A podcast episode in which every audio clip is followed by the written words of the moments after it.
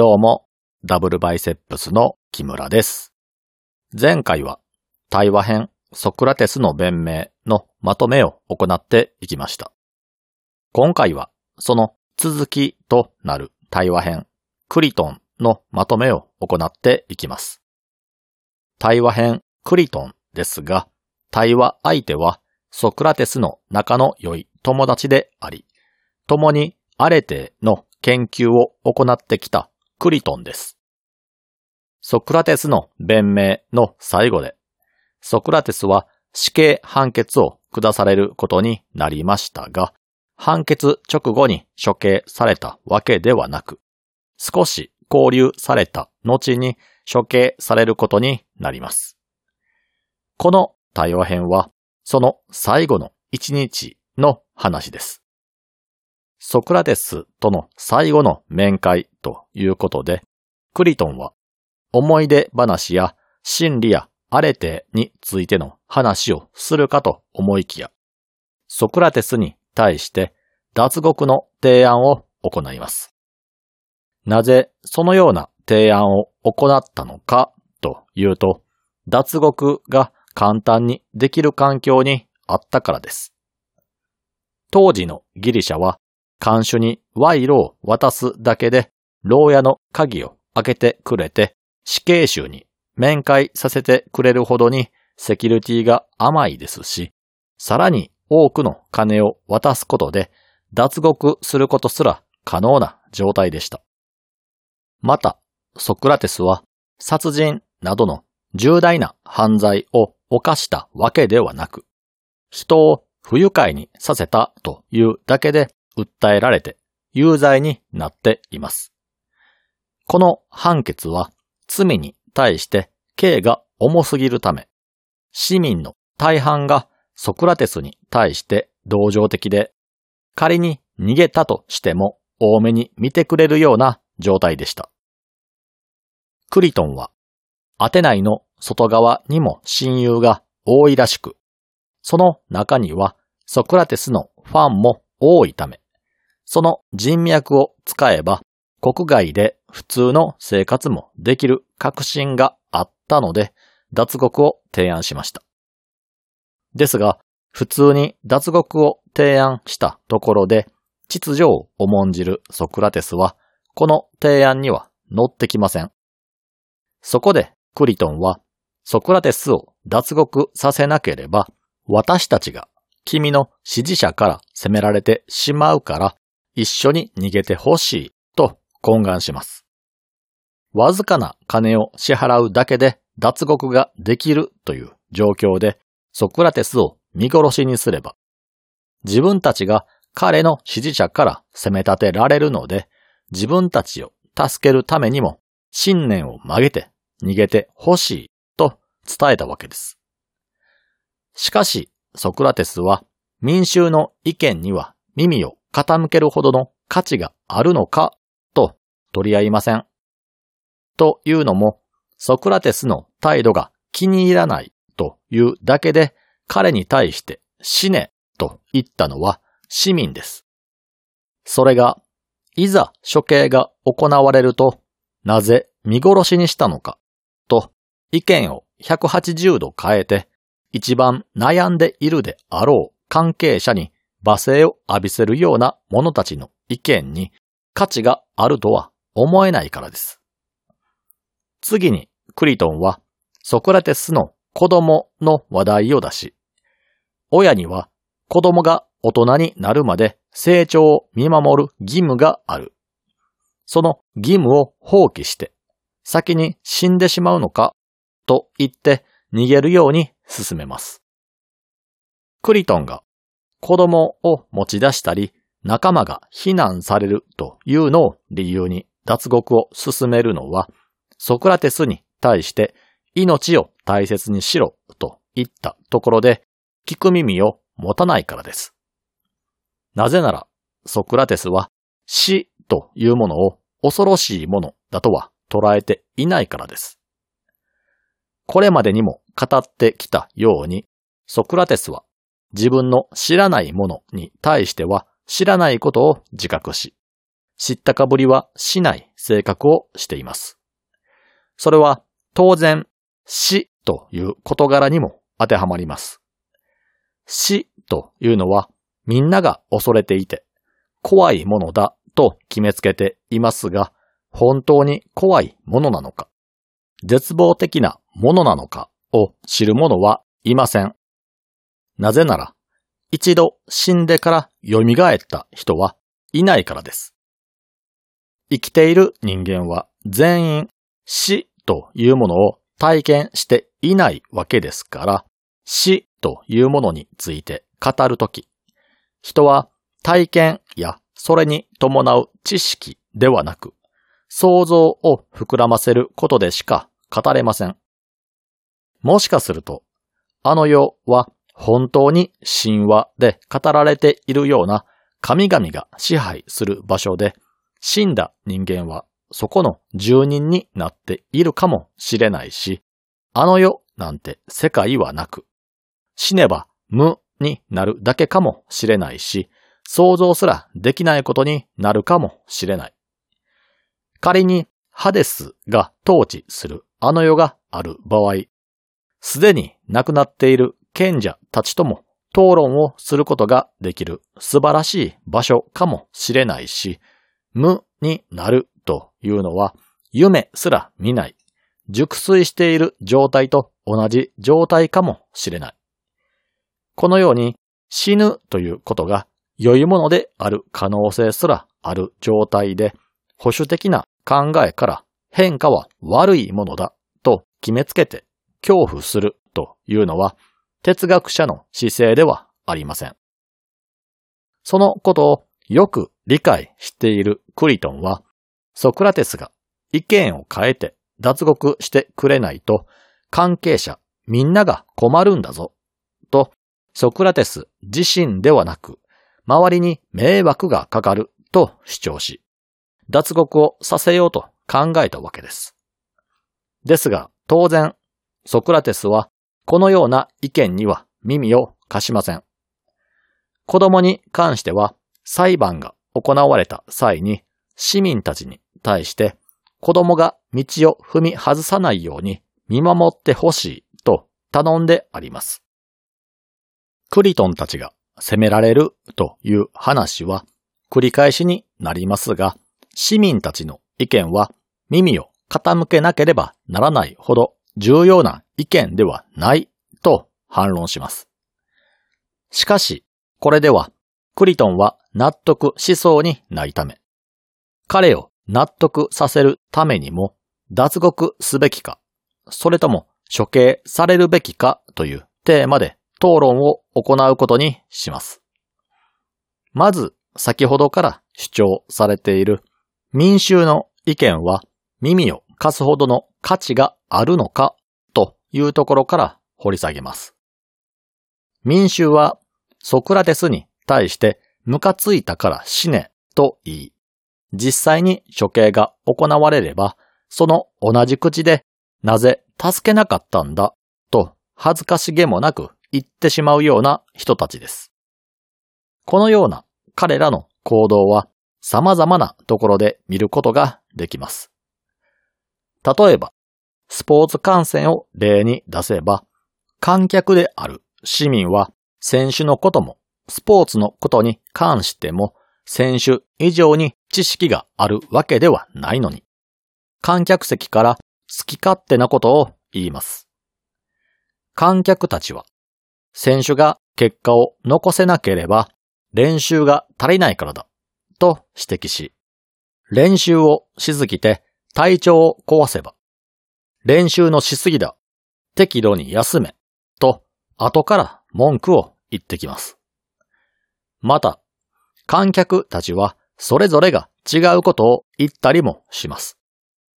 この練習方法が良いだとか、それでは効率が悪いとか、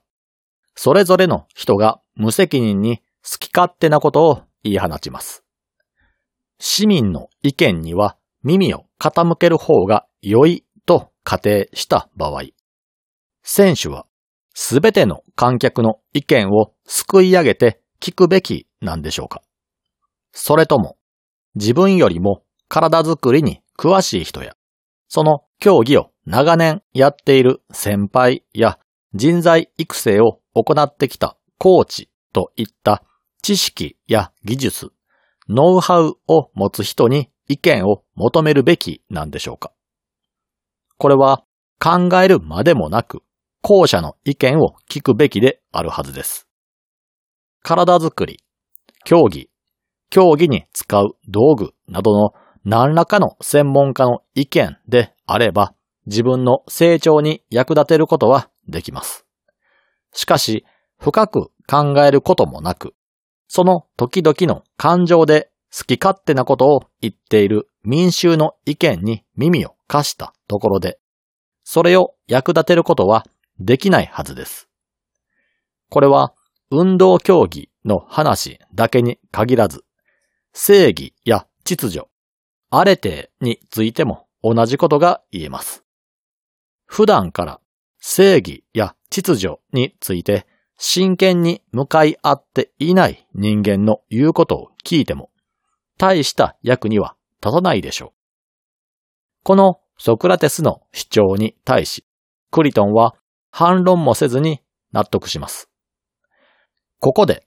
大衆の意見は信用できないという結論が出たわけですが、信用できないからと言って、大衆の意見が確実に間違っているとは断言できません。偶然にも正解している可能性があるからです。そこでソクラテスは脱獄するのか、それとも処刑されるのかのどちらが良いのかについて考えていくことにします。考える方法は仮に法律や国家が人格を持っていて、討論が可能だとする場合、ソクラテスが脱獄したいと申し出たとしたら、彼らは何と言うだろうという思考実験です。逃げ出したいと主張するソクラテスに対し、擬人化した法律と国家がどのような主張を行うのかを想定問答していきます。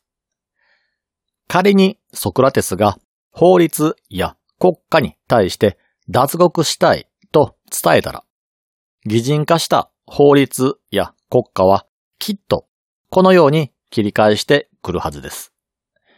脱獄する理由が死にたくないからといった感情的な理由で、それがまかり通るのであれば、法律を守る者はいなくなり、秩序は崩壊し、国家は意味をなさなくなる。そんなことが許されると思っているんですか？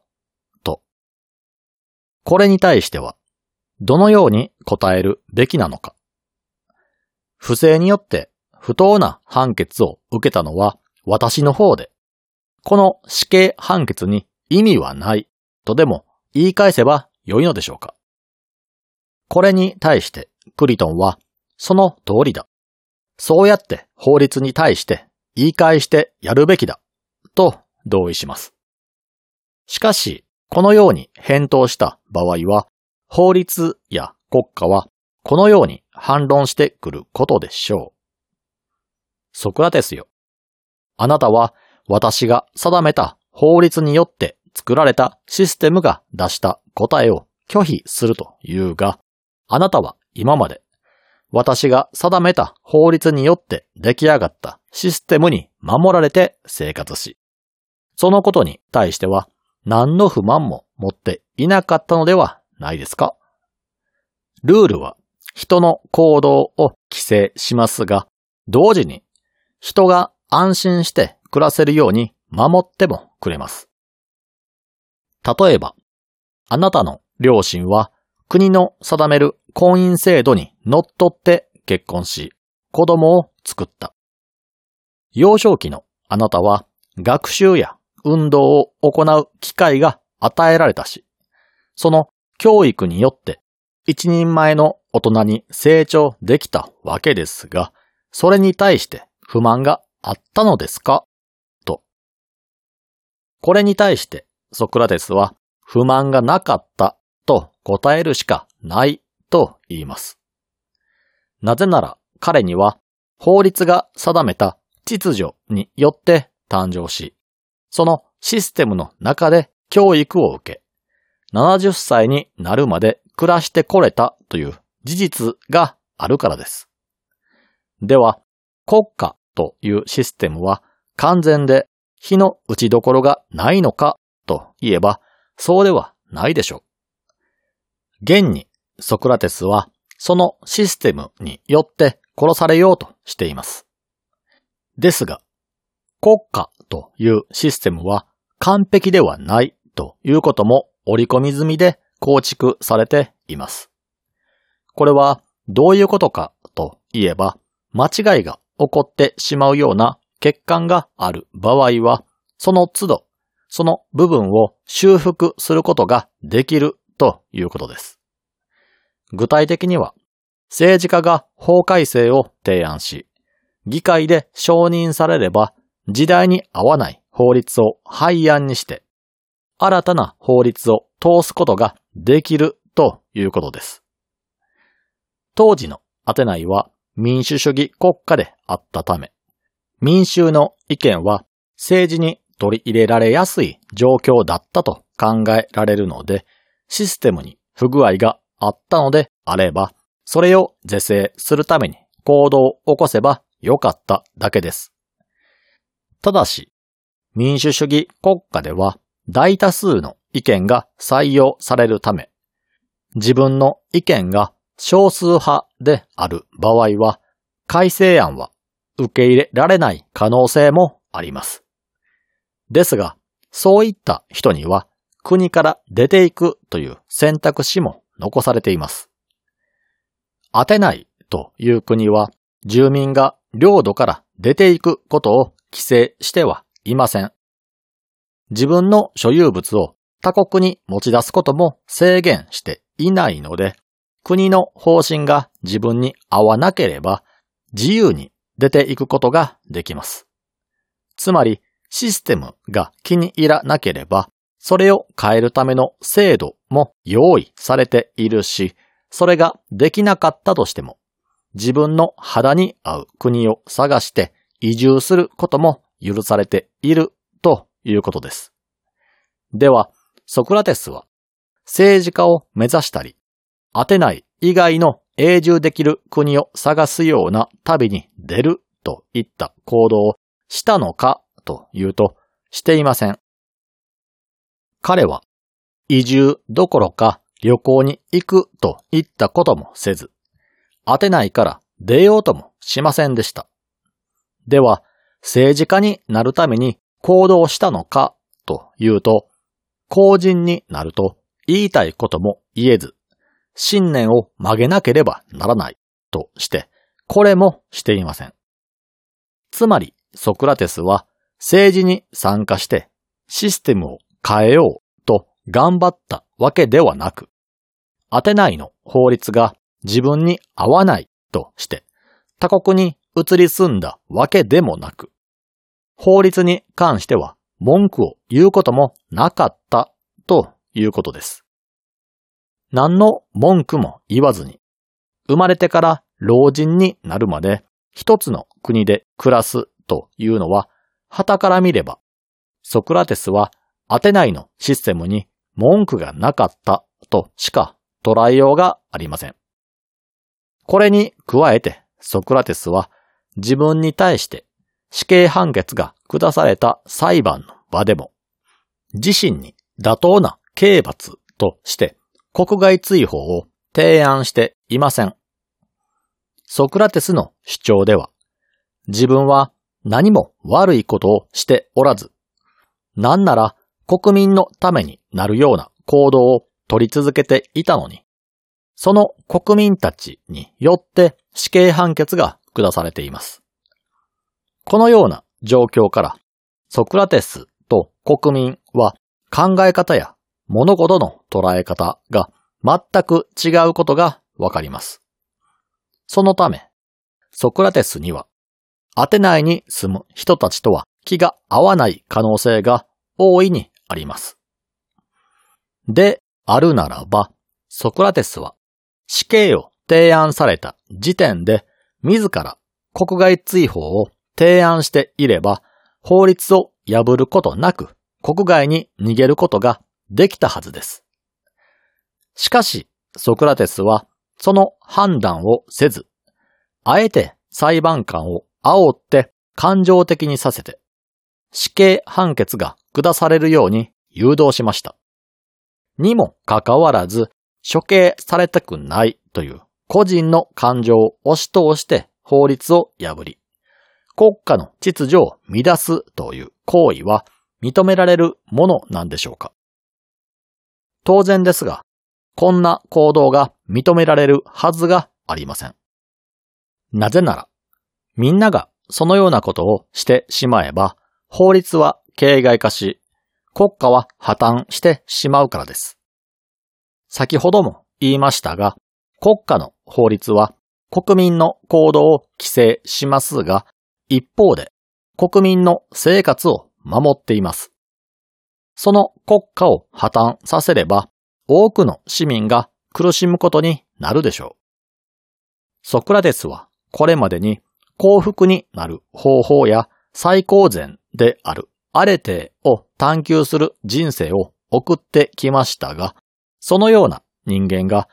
死にたくないからという理由だけで多くの人が不幸になる行動をとっても良いものなんでしょうか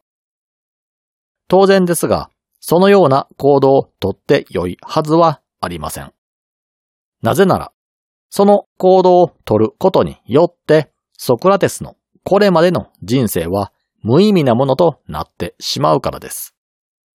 ソクラテスはこれまで人が幸福になるために必要なのは不正を行わないことで、その行動の先にアレテーが存在するといった主張を続けています。当然、その逆の不正を行うことが人を不幸にすることだと主張していますし、不正によって財産を溜め込んだり、武力を身につけたりしたところで、幸福にはたどり着けないと言い続けています。そんな彼が死にたくないからという理由だけで法律を破って脱獄するという不正を行った場合、彼のこれまでの主張に対しての説得力は消えてなくなるでしょう。これは哲学に人生を捧げ、真理を得ようと努力し、その行動を市民たちにも進めていたソクラテスにとっては最大の不幸と言えます。クリトンに対してここまで説明したところで、ソクラテスはもう一度クリトンに対して質問します。私は脱獄すべきなんだろうかクリトンはこれを肯定することができず、ソクラテスが処刑されることに納得してしまいます。以上がクリトンのまとめとなります。次回はエロスを題材にした共演を読み解いていこうと思います。それでは皆さん、さようなら。